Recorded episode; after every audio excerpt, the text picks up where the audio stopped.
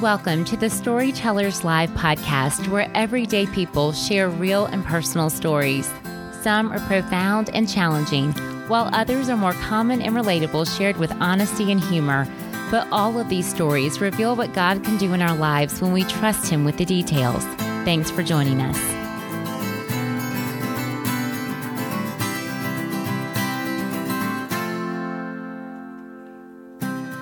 Everyone. This is your host, Kelly, from the Storytellers Live team. On each episode, you'll hear a different woman share her story of God's transforming love. And these stories are recorded in a live setting at weekly local gatherings where we're aiming to build community through sharing, connecting, and encouraging one another. And most importantly, these stories reveal the faithfulness of God and how He can take what's ordinary and broken and exchange it for extraordinary and redeemed. Today, you'll hear from Tracy, who found herself facing an unexpected health crisis a few years ago. Her surgery, recovery, and all that's followed opened her eyes to see God in new ways, and she has become increasingly aware, especially in the last couple of months, of how God is present in all circumstances. As she began noticing all the specific and personal ways that God reveals himself, her commitment and response to him has significantly changed. If having a relationship with Jesus is new to you, or you just feel like you're in a rut and spending time with Him, or opening your Bible seems more like routine or a chore, I encourage you to listen to Tracy's story. Here she is. So I think I told some of the people around here, it's kind of like what I feel like right now is um, kind of like Sharpay. I don't know why I'm crying already. Sharpay, and, and you know that time I don't know if you've seen it where she goes. Anyway, I feel like I need to do that just to kind of get my nerves out. But um, I really appreciate being here. I've got my color coded notes, and um, which is quite hysterical. So um, I'm just going to try not to read, but I've kept this so that I can keep on track because I know that I ramble a lot, so I definitely want to stay where I need to be. But anyway, um, I teach fitness every single day, and a lot of people, which is making me feel good, are in my classes that are in here. So I'm going to kind of treat this like body flow, and I'm going to breathe, and I'm going to stay on focus and stay on target, and just kind of be grounded because I definitely want you guys to get the most out of this from me, from my heart, from God, and I think that He is telling me what to say and how to say it so that um, we stay on focus and you guys get what you need out of this. And I get what I need out of it too. So, anyway, number one, I'm going to cry. So, just I brought my own tissues because I know I'm going to cry. I cried everything. I think I've cried to Robin like every time I've seen her, so she probably thinks I'm nuts. But I cried everything, and it's just going to happen today. This is very personal to me. This is very um, something that is so personal is going to just open up the floodgates. So just know that I will cry. Um, basically, like Robin said months ago, I sent an Instagram message um, about wanting to share my story and um, never heard back from them. So I was kind of like, oh, okay. well, maybe they don't really want to hear my story, but whatever.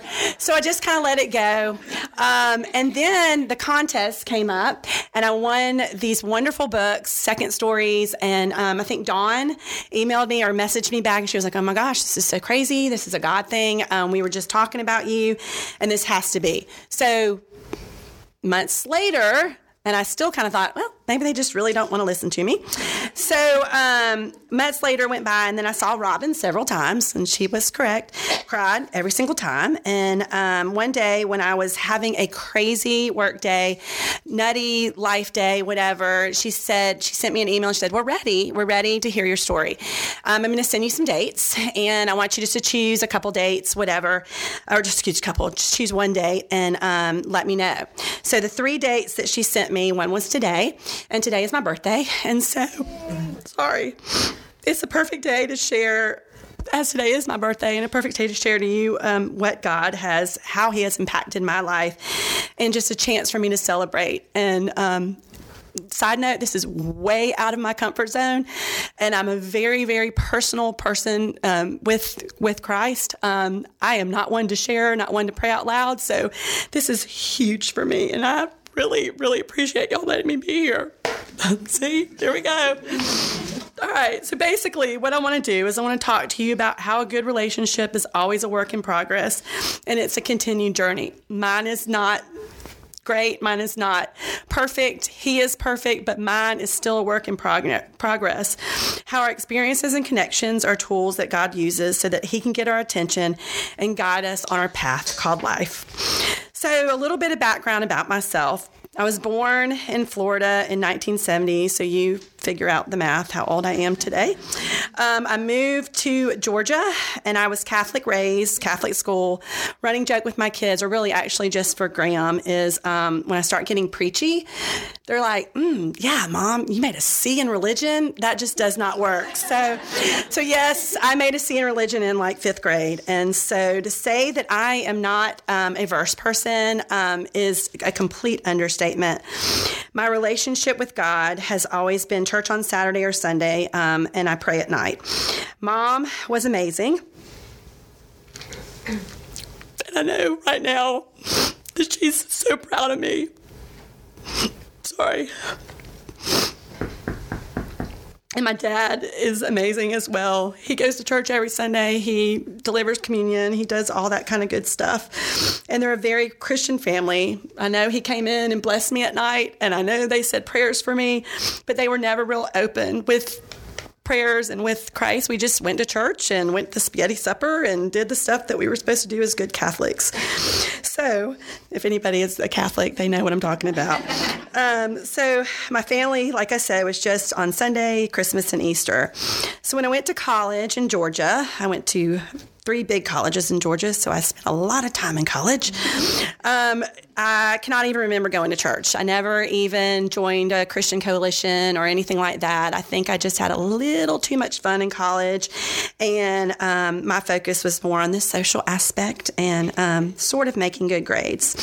So after college, I remember just one time going with my now husband, and that was it. So we met in Atlanta and we moved here after we got married. And I think it was 2002. Um, I'm looking around the room and I see the lovely ladies that I met um, because I started a supper club. So that's my. Um, I don't know, that was my thing, wanting to be with them. And I'm looking right at a couple of them. Um, and we started with our kids. So they're a big part of my story as well. I have three kids Graham, who's 14, he's in ninth grade at Vestavia, Eliza, who's 13, and Chambers, who is six. I could spend hours talking about Chambers um, in my story, but I'm just going to talk a little bit so that people um, that are listening to this might understand where um, she makes an impact in my life and everyone else out that all my friends um, in my community. Sorry. Um, so she was gifted to us from God for sure. Now I know that in um, 2012. And for those of you that don't know, she has Down syndrome.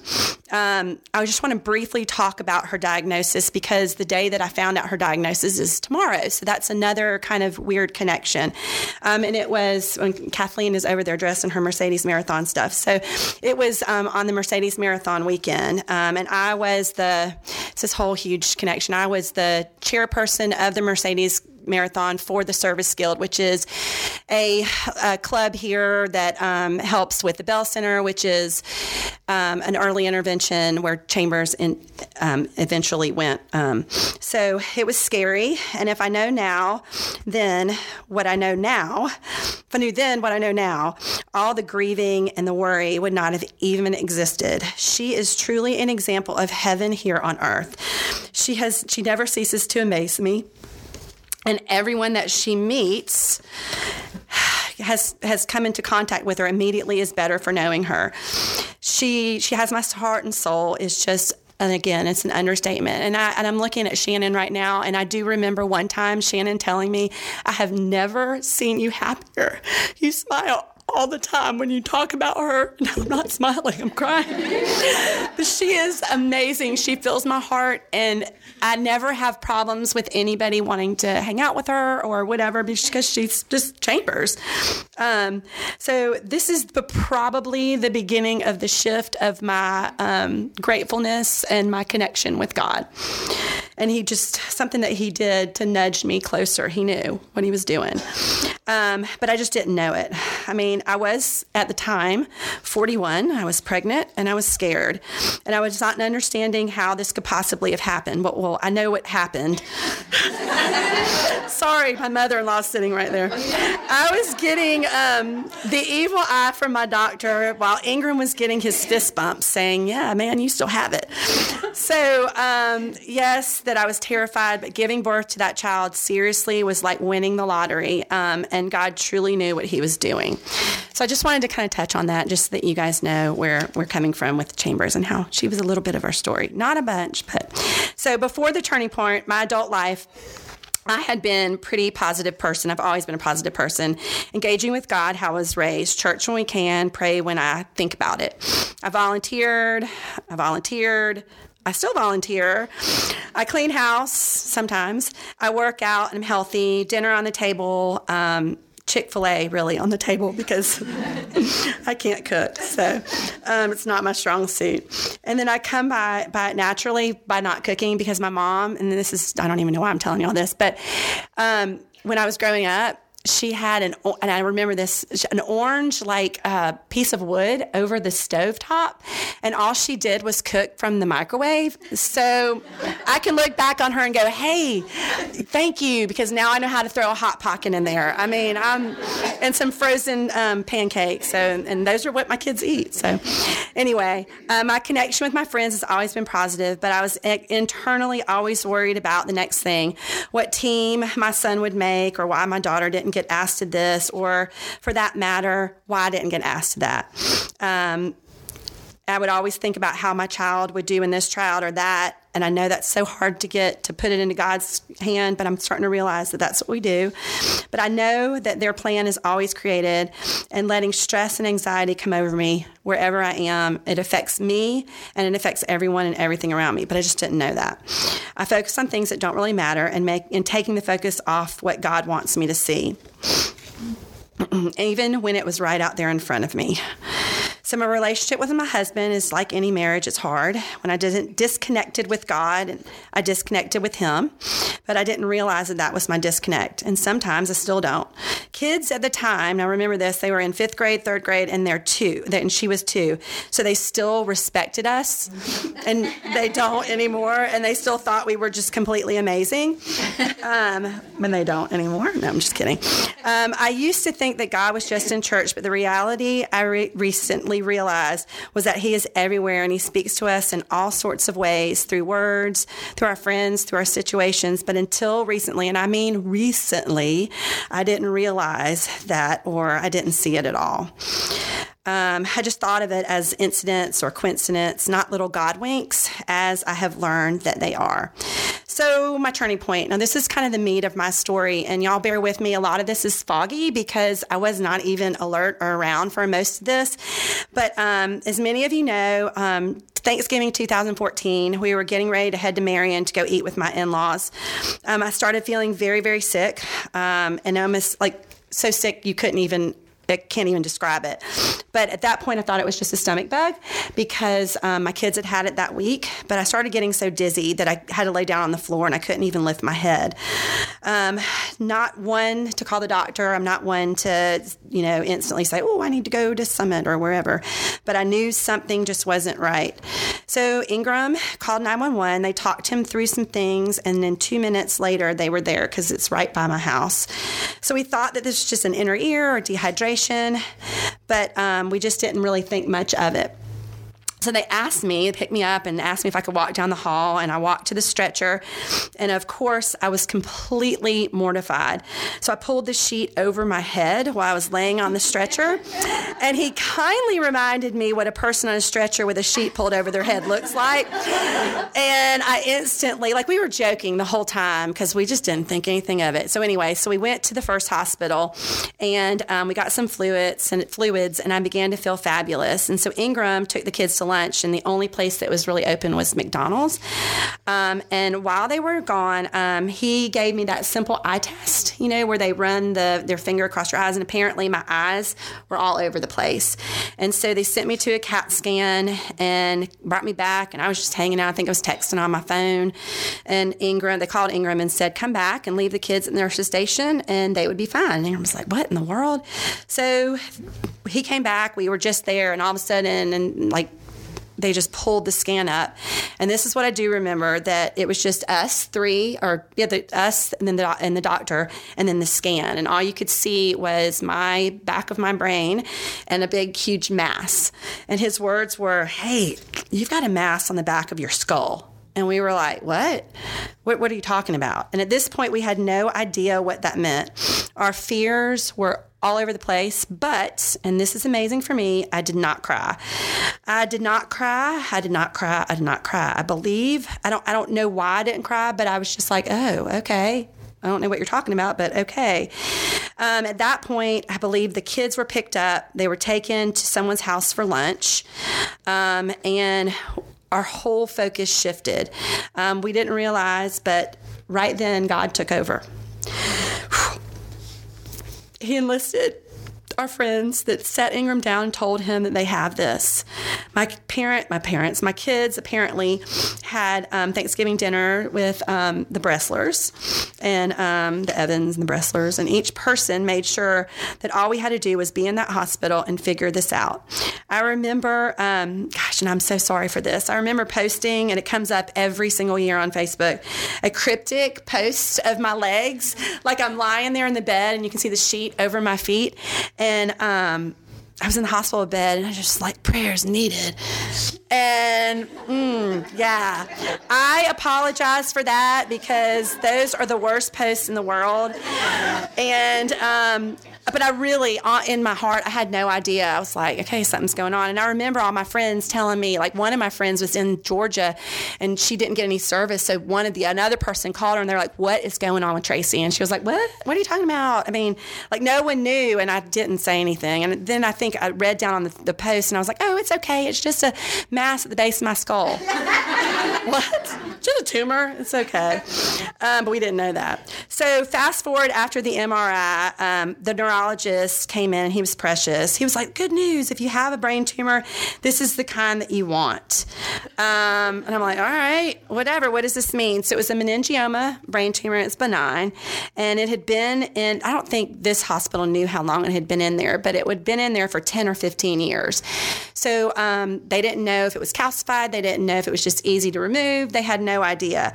But we knew that surgery was where um, where we needed to, to, to go. We knew that, and they they were road mapping the surgery. I had a procedure called an angiogram, and I remember they took me out in the midst of the Georgia Georgia Tech game, and I'm a big Georgia fan, and I was like, "Are you, are you serious?" And so I remember them going out saying, "Can y'all hurry because it's almost the end of the game," and they were like, "Oh my gosh!" So anyway. Um,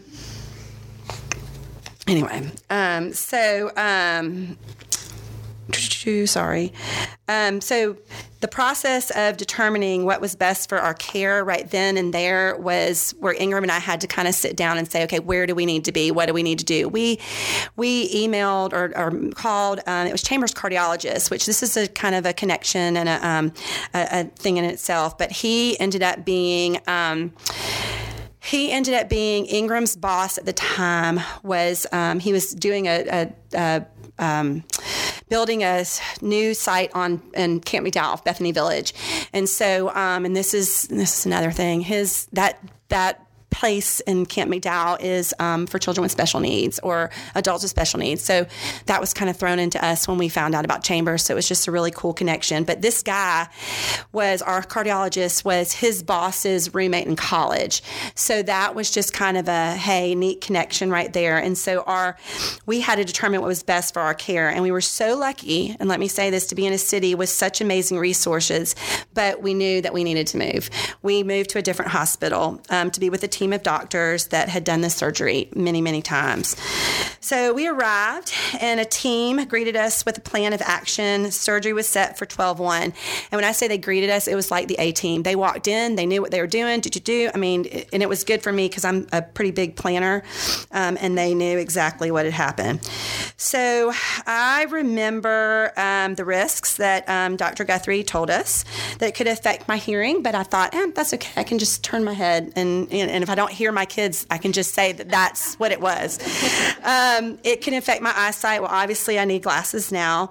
Um, my balance, I could practice more yoga, so that could help me. And my memory, I forget things all the time anyway, so that's not anything that would be um, would be noticeable. Um, and then paralysis of my smile, and it was my ability to smile. And I don't know why that was such a huge thing for me is not to smile is just such a big deal. And I feel like smiling when you meet people, that's just a great way to meet first impressions. So that was a huge thing. Obviously, I'm so glad that it did not affect that, but that was a huge fear. Anyway, but my doctor could not believe that I hadn't had any complications before and that this was my first episode. But in hindsight, the dizziness, like within my inversions and body flow, I now think back and I'm like, oh, that's what that was. Or I had to get off the bike when I was teaching RPM one time and I got in trouble for it. And now I'm like, mm, mm, guess what? I had a tumor. so I, I, had every right to get off that. So anyway, um, but um, so th- so those now I look back on it, that's what that was. Um, so anyway, so we stayed in ICU for a while, well not for a while, for a couple days, um, while um, due to where the tumor was until the night before surgery. And y'all, the night before surgery was amazing. Um, I um, had, and I don't remember what the orderly's name was. Shannon, maybe you can help me. Do you remember? Yes, he came in, and all my beautiful friends. Yeah, I can't remember, but he, she came in. They all came in. I mean, I don't even remember who I was there, but they made me laugh. They made me feel calm. They, um, they made me feel like I could do this and everything was going to be fine. It was just amazing. And they just put me at ease. So, surgery morning, um, all I can think about was my hair. I remember being very, very concerned that they wouldn't shave my head. And even when I was on the meds, I totally remember telling the lady, okay, now, now how are you going to do my hair? How are you going to shave my hair? And I was so nervous about that. But off I went, and there Ingram sat in the surgery waiting room. So, Ingram said it was like a camera on speed dial setting. The place started packed with people and they filled in and filled filled out or filed out until he was the last one. And, and he had lots of visitors all day, so he was not alone. I don't know who was there, but he said people came, brought him food, and I mean it was just like he he had someone there with him every minute of the day um, until he was the last person, wondering what had happened. Um, but then he finally um, he was there all alone and i'm sure he was scared and he was concerned so my surgery was 15 hours and it was all on this side or the right side of oh gosh i need that on the right side of my brain and um, i was lying on my left side for 15 hours so you can imagine what that does to your body. Because um, sometimes I feel like when you're sitting like on your feet or whatever, your legs fall asleep. So my whole body fell asleep basically. Um, but I was in recovery after 15 hours, and Ingram was beside me. Surgery went well. It removed most of the tumor except for a little piece that was um, in a difficult spot, and that was the spot that was in a place where it would cause the paralysis, cause the issues. And so he was like, I'm not touching it. And I had gamma knife surgery months later. So, but fast forward 48 hours, I had a lot of swelling. I um, had some post op complications from such a long surgery, and a lot is foggy because at that point I was re intubated. And I only know the details because of the words my husband wrote from CaringBridge. Y'all, these words were amazing. And I go back and I look and I read them every single year to remind me how we were feeling and how how we felt and how we were, if that makes sense, where we were at this state, and how good prayer was. It, I, am blown away. I still read it, and um, how just to remind me where, where I was. So I want to read a little excerpt from what Ingram. If you haven't read my Caring Bridge, you really should because it's a really good read. So this is um, not about me, but it's really good from him. I mean, it's just really good. He's amazing. So for all of you that know Tracy. You know how tough she is. She's tough as nails. She has a sense of determination that I can only wish to have. Well, today she is relying on those traits each and every minute as she breathes. As I watch her concentrate on each and every breath she takes today, I'm in admiration of her courage and her determination. While the surgery yesterday was a success, it was a very long procedure, and as a result of it, today she is having a challenging day in recovery. She's experiencing extreme swelling in her tongue, which is highly discomforting, and she is having a lot of pain. And not she's not having a lot of pain in her head at the moment from the surgery, but she is struggling to breathe, swallow saliva, and to communicate. Her faith and trust in the Lord is unwavering, and she knows that He will heal her. But right now, she is concentrating minute by minute just to breathe until the swelling subsides. I apologize for being so blunt about this update, but this is the environment we are in. Please continue to lift her up and pray that God continues to place his hand on all those who are private, providing care in her recovery and have mercy upon her as she overcomes this adversity. Stay tuned. Dot, dot, dot. Mostly, most sincerely, Ingram. So, I mean, he just took over my caring bridge and just, it was amazing. I mean, it's really, so, so thankful that I can look back and see those words, those comments from 25,000 people um, who some I haven't seen or heard from in 30 years. Um, the amazement, of God's protection began with faith and friends and community. So fast forward to 12-7. So I woke up and I remember looking up, you know, in the hospital room, they have those little um, whiteboards. And I remember looking up and it saying 12-7 and I was like, wait a minute. I mean, I still was intubated, so I couldn't talk. But I remember thinking and um, thinking, where did my December go? Um, I was still intubated and I still had swelling, so I still had could not have visitors. He wouldn't let even my mom in um, when she came, but I'm going to talk about that in a few minutes. So he was apparently, though, winning the awards with the nurses for being the best husband. He wouldn't leave my side and he stayed with me the entire time. And even when they had shift breaks, they would let him sit behind the curtain and just kind of plug his ears so that they wouldn't he wouldn't hear like anything that was out in the hallway of other patients um, because my anxiety would soar through the roof and I would get worked up and he just they, I wouldn't let him I wouldn't let him leave I mean but they they said it was fine for him to stay so we finally went to visit last year in that room so I could see where I was and what it was like. And I know have no idea in my mind how he did not go crazy in there. It was so small and it was scary. The things that he saw, the that sounds that he heard, I was sedated, which was good, but he experienced every single bit of it. Um, I was a mild patient compared to others who were clinging to their lives. A couple of things that I do remember that were amazing works of God. So this is really neat. My my um, NICU nurse Molly standing over me on my bed, and she looked down and she was like, "Hey, I'm Molly," and I totally remember her sweet face. She said, "I come to your body pump class," and I was like, "Okay." Um, and I think at the time I was writing on a whiteboard, or um, and I and I said my written response was um, so silly um, on the whiteboard, and I just um, started snapping to Ingram because I wanted to talk to her, and he did not like that at all. Um, and so they gave me a whiteboard, and my response was, um, "How's my sub?" So, and she was like, "Really?" Um, but only God could put her. Yeah, only God could put her in there as my nurse because she they just handed her the file, and she was my nurse, and it was comforting and just so amazing. So the next thing I do remember is I remember seeing my mom and my uncle at the ICU window. Um, I remember her white sweater. I remember her black pants.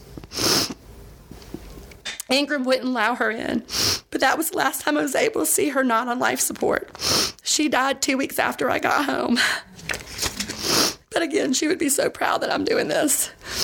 Oh, I remember sound of the helicopters. Apparently, my room was right under the helicopter pad, and so now every time I hear a helicopter, I kind of get a little bit of anxiety. But I know that someone hopefully is getting um, the care that they need, but that was, I mean, it was constant. I constantly heard that, and I, I remember that. So, and this is funny. I remember a doctor who looked like the character from Scandal, and he was really cute. And that show was, but that was that was my show at the time. So, I remember his presence being so comforting. and to let me know that I wouldn't miss a beat. So I wouldn't miss a beat with the show.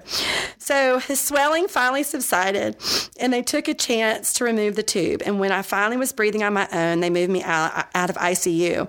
I was so anxious. I had my friend Alicia spend the night with me so Ingram could finally go home and be with our kids. I couldn't be alone. It was very, very nerve wracking, but I was breathing and I was alive. And at this point in my life, I was like, God is good. So I went through general hospital PT, OT to get home, and it was hard. And every time that I stood, I was filled with anxiety. And I feel like I even passed out from an anxiety attack because I just couldn't shake the fact that I was not in control. And I didn't realize that I could just hand it over. I could just give it to him. So finally, I was walking, I was standing upright, and it was time to go home. And I do remember Dr. Guthrie sitting on the end of my bed. And anybody that knows me knows I love to work out. So he said, Promise me just for at least a month you will not work out. You will not do anything. Your balance is going to be compromised, and you need to build your strength. And I was like, Sure, okay. And then they set me free to go home. And so we left. We drove slow, like when you have a newborn baby in the back of your car. We drove that slow. Um, we finally made it home, and y'all, this is where our faith in our community came in, and I could see everything that I had been missing um, when I was out. So we drove up, and engine number one, the guys that are right up here, um, was at my house. My balloons were in my yard. There were balloons in the yard. My signs were filled, the filled in the yard. Neighborhood kids, they were all over the place greeting me, and um, I just knew right there that faith in God was amazing. Um, so while I was gone, everything was taken care of. My kids, my the food. Um, I think we had two take me home signups, right? Do we have and and people were fighting over over sending me food. I'm like, what? So apparently they were like there were little tiffs on Facebook about who's going to send me food. My husband was taken care of. I mean, I think I had people um, buying presents for Chambers. My whole little Down syndrome community. I had friends that decorated my house for Christmas. Um, it was just amazing. They they took control from day one, um, and it was just so heartwarming to see um, see that support. My in laws, they were there. I think y'all were there for the two weeks? Yeah. About. Oh, okay. Well, there you go. Yay! Um, and remember, was there with the vacuum. I remember, but remember, my kids were young, so they were good. Now you would be like, oh gosh. Uh, my first night home, we had dinner. A friend, Kathleen, stayed with us to help us with the kids, and I remember her reading. I don't know if it was to me or if it was Chambers in the bed. I have no idea, but um, we even had my my friend um, Noelle she gave me a bath. I mean, she is a is she a physical therapist, physical or occupational? So she moved everything so that when I walked with my little walker, that I wouldn't trip and fall. But she gave me a bath, and I did have a bathing suit on, but she washed my hair, and that was like the most amazing thing ever. Um, so when I was focusing on my hair before surgery, my hair had been on top of my head for two weeks. And I remember Eliza just kind of looking at me, going, You have to wear your hair like that for the rest of your life? And I'm like, No. But they just shaved right here where my scar was. And because my hair is so thick, it was awesome that they just, they just, it just came over. Like you would never even know that I'd had brain surgery. Um, so that was my daughter's reaction. And we were, we all laughed and giggled about that. So I had a visitor every minute of the day. Um, I think people signed up to watch me, um, but it ended up being something that I craved. Like I couldn't wait to have the next person come over.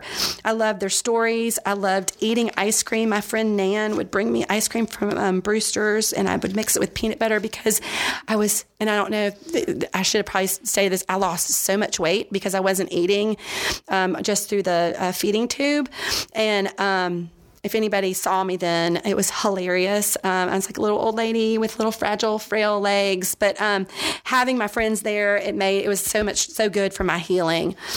So, like I said, we had food for months, and um, you know, multiple signups, and people argued, and we had people sending us notes, gift cards, prayers, and people that I didn't even know, or people that I hadn't even seen in 30 plus years. So, prayer was unreal, and like I said earlier, I had 25,000 people on my CaringBridge praying for me and making comments every single day. My kids were amazing. Eliza, at the time, remember, she was, um, I guess, eight maybe, and she was my constant companion. She was my little nurse, and um, It was it was amazing. Graham was he was a boy, so he was just Graham. Um, but Chambers was standoffish at first, which really just killed my heart. But I think it was because she was so spoiled with all the people that had taken her and um, like given her anything that she wanted that she was just like, "Ooh, mom's back. Routine is back." So I never knew that you could feel that good. And a verse that was sent to me many times. Um, and if you get a card today, it's on one side of it. It's Isaiah 41:10, and it's "Fear not, for I am with you. Be not dismayed, for I am your God. I will strengthen you. I will help you. I will uphold you with my righteous hand." And it is so true. It was one that I just kind of put on my screensaver for my phone, my computer. It just had to remind me every time that He was good. It got me through. It helped me stay calm, and it helped me feel the goodness of, of my God, of our God. And the situation got me thinking that if you can feel this good in the darkest hour, if you did this prayer thing all the time, imagine how your heart and your home and your life would develop. I remember, and this is very, very tr- true. I remember one anxious, anxious night due to the steroids and due to just being up with anxiety. I tried to find something on TV and I passed a couple channels and I found this station that played praise music and clips of verses and it just it just gave in this state of peace. It just amazed me. Um, but I have yet to find that station again, and believe me, I have looked. So I noticed what he could do, and it was good. So I started noticing what good could come out of it. As I get closer to him, I get closer to others. My children's children's my children begin to behave, and they communicate a little bit more with me. They love me more. My husband does things to help, and he's a little bit more affectionate. You're laughing. and it just, the work becomes easier um, when I sit there and we listen to prayer and um, listen to our, what is it, the God, what is it that we listen to? I don't even know what it is. Anyway, but it's good. Um, cultivating a relationship with God just helps my relationships with life. It's what I've been missing for 48 years. Well, 49. Well, I found it, so I'm 49 today. Mm. So, prayer was constant, and for a while it was constant. And then we get into our old habits, and I still have to remind myself, whoa, to listen and pray for Him everywhere I look. Every morning, I crave it. I, I pray with Him now. I do 15, 15 five minutes of praise music, five minutes of scripture, and five minutes of prayer. And it is something I I'm like, oh my gosh, I'm missing, I'm missing it. It's almost like I, I, I just crave it. I, it's something that makes my day. It's my time with him, and I love it. And if I miss it, I can totally tell. My day doesn't go as smooth. There's always something missing. So I've developed this relationship with him and it's hard just like every relationship. It has taken me time. I'm not perfect at all no but he is and i have grown to know that. These are the things that i've recently realized and i mean recent by i did the 21 days of prayer um, and i'm just like wait a minute this is awesome look how good I feel. And I have just realized this, and this is just this past January, okay? So it's been four short years that this has happened, um, and four years has not been constant. I have to be intentional and I have to direct it and make it my priority. And when I find that when I look for God in everything and I can hear Him and I can see Him, and so I'm going to list a couple things that I feel like God talks to me. Um, a red bird every day in my yard to remind me of my mom. Or a friend taking a bath, and this is my friend Nan. She was taking a bath and she listened to Ave Maria, and she was like, I'm gonna give this prayer thing a try. So she prayed for the first time, and she got a call. I kid you not, two minutes later, that I could breathe again on my own, that they removed the tube.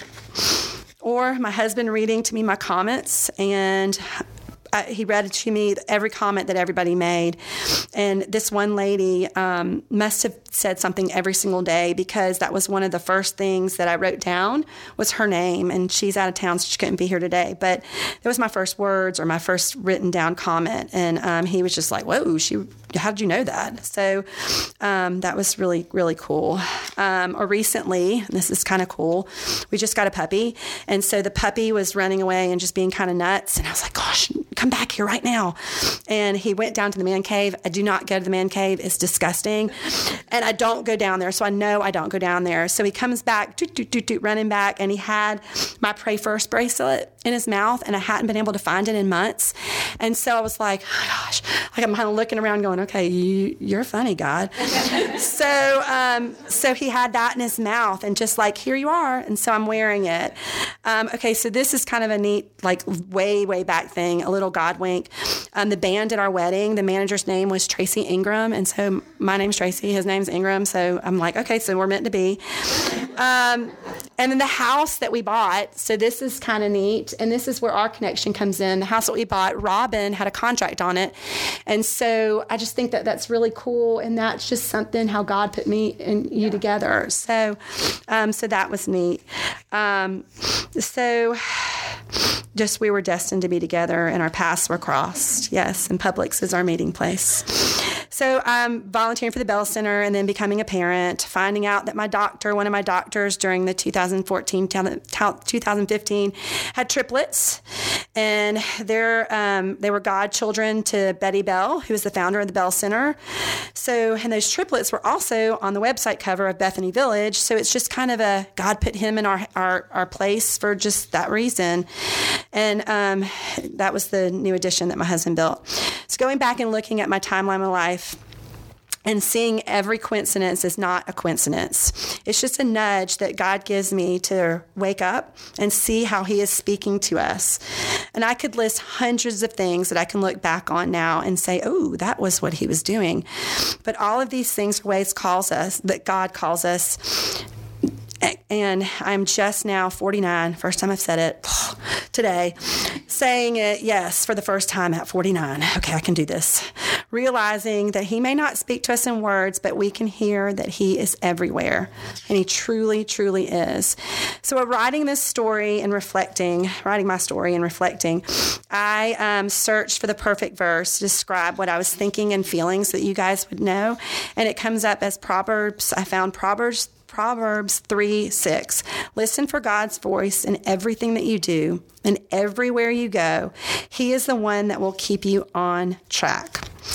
And he does. He keeps us on track and he keeps our relationship, keeping a relationship with him and knowing that we all have to put him first. So, four years later, my relationship has been like waves going up and down in the ocean. I still am trying to figure out how to work hard and put him first because it's really hard. I start every day, like I say, with praise music, prayer, and scripture. And so, this is so out of my comfort zone because I've never was raised to do that. I never was raised to do that. And um, until recently, and, and, I say in January, this is when I started doing this. Um, but I, when I do it, my day is calm, my mornings are smooth. I walk and I listen, and I and I I know that He's with us. I know that I can find Him by filling my mind and my heart with Him every day, and I talk about Him a little bit more open than I'm used to, because He has become more natural in my life, and it is a great feeling. So I remember years ago praying individual for a mom that passed away here, being totally scared to say what I felt and just to pray in this circle with these women. But I, today, I think that I would be the first one to go. I would jump at it. I would pray. Um, I do this because I see how good it is, and I can't wait to sit and be with Him. And I crave it and I desire it. And I keep saying that over and over again. And now I see every day what I need to do water and feed my soul like a plant so that my relationship grows. And I realize that God has me, He's got control, and He will take me and take everyone and guide me on this path called life. I don't know if that was. Thanks for tuning in for Tracy's story. And one of the things that she highlighted so well is just the power of community and the importance of it, especially when you're going through something really difficult and challenging.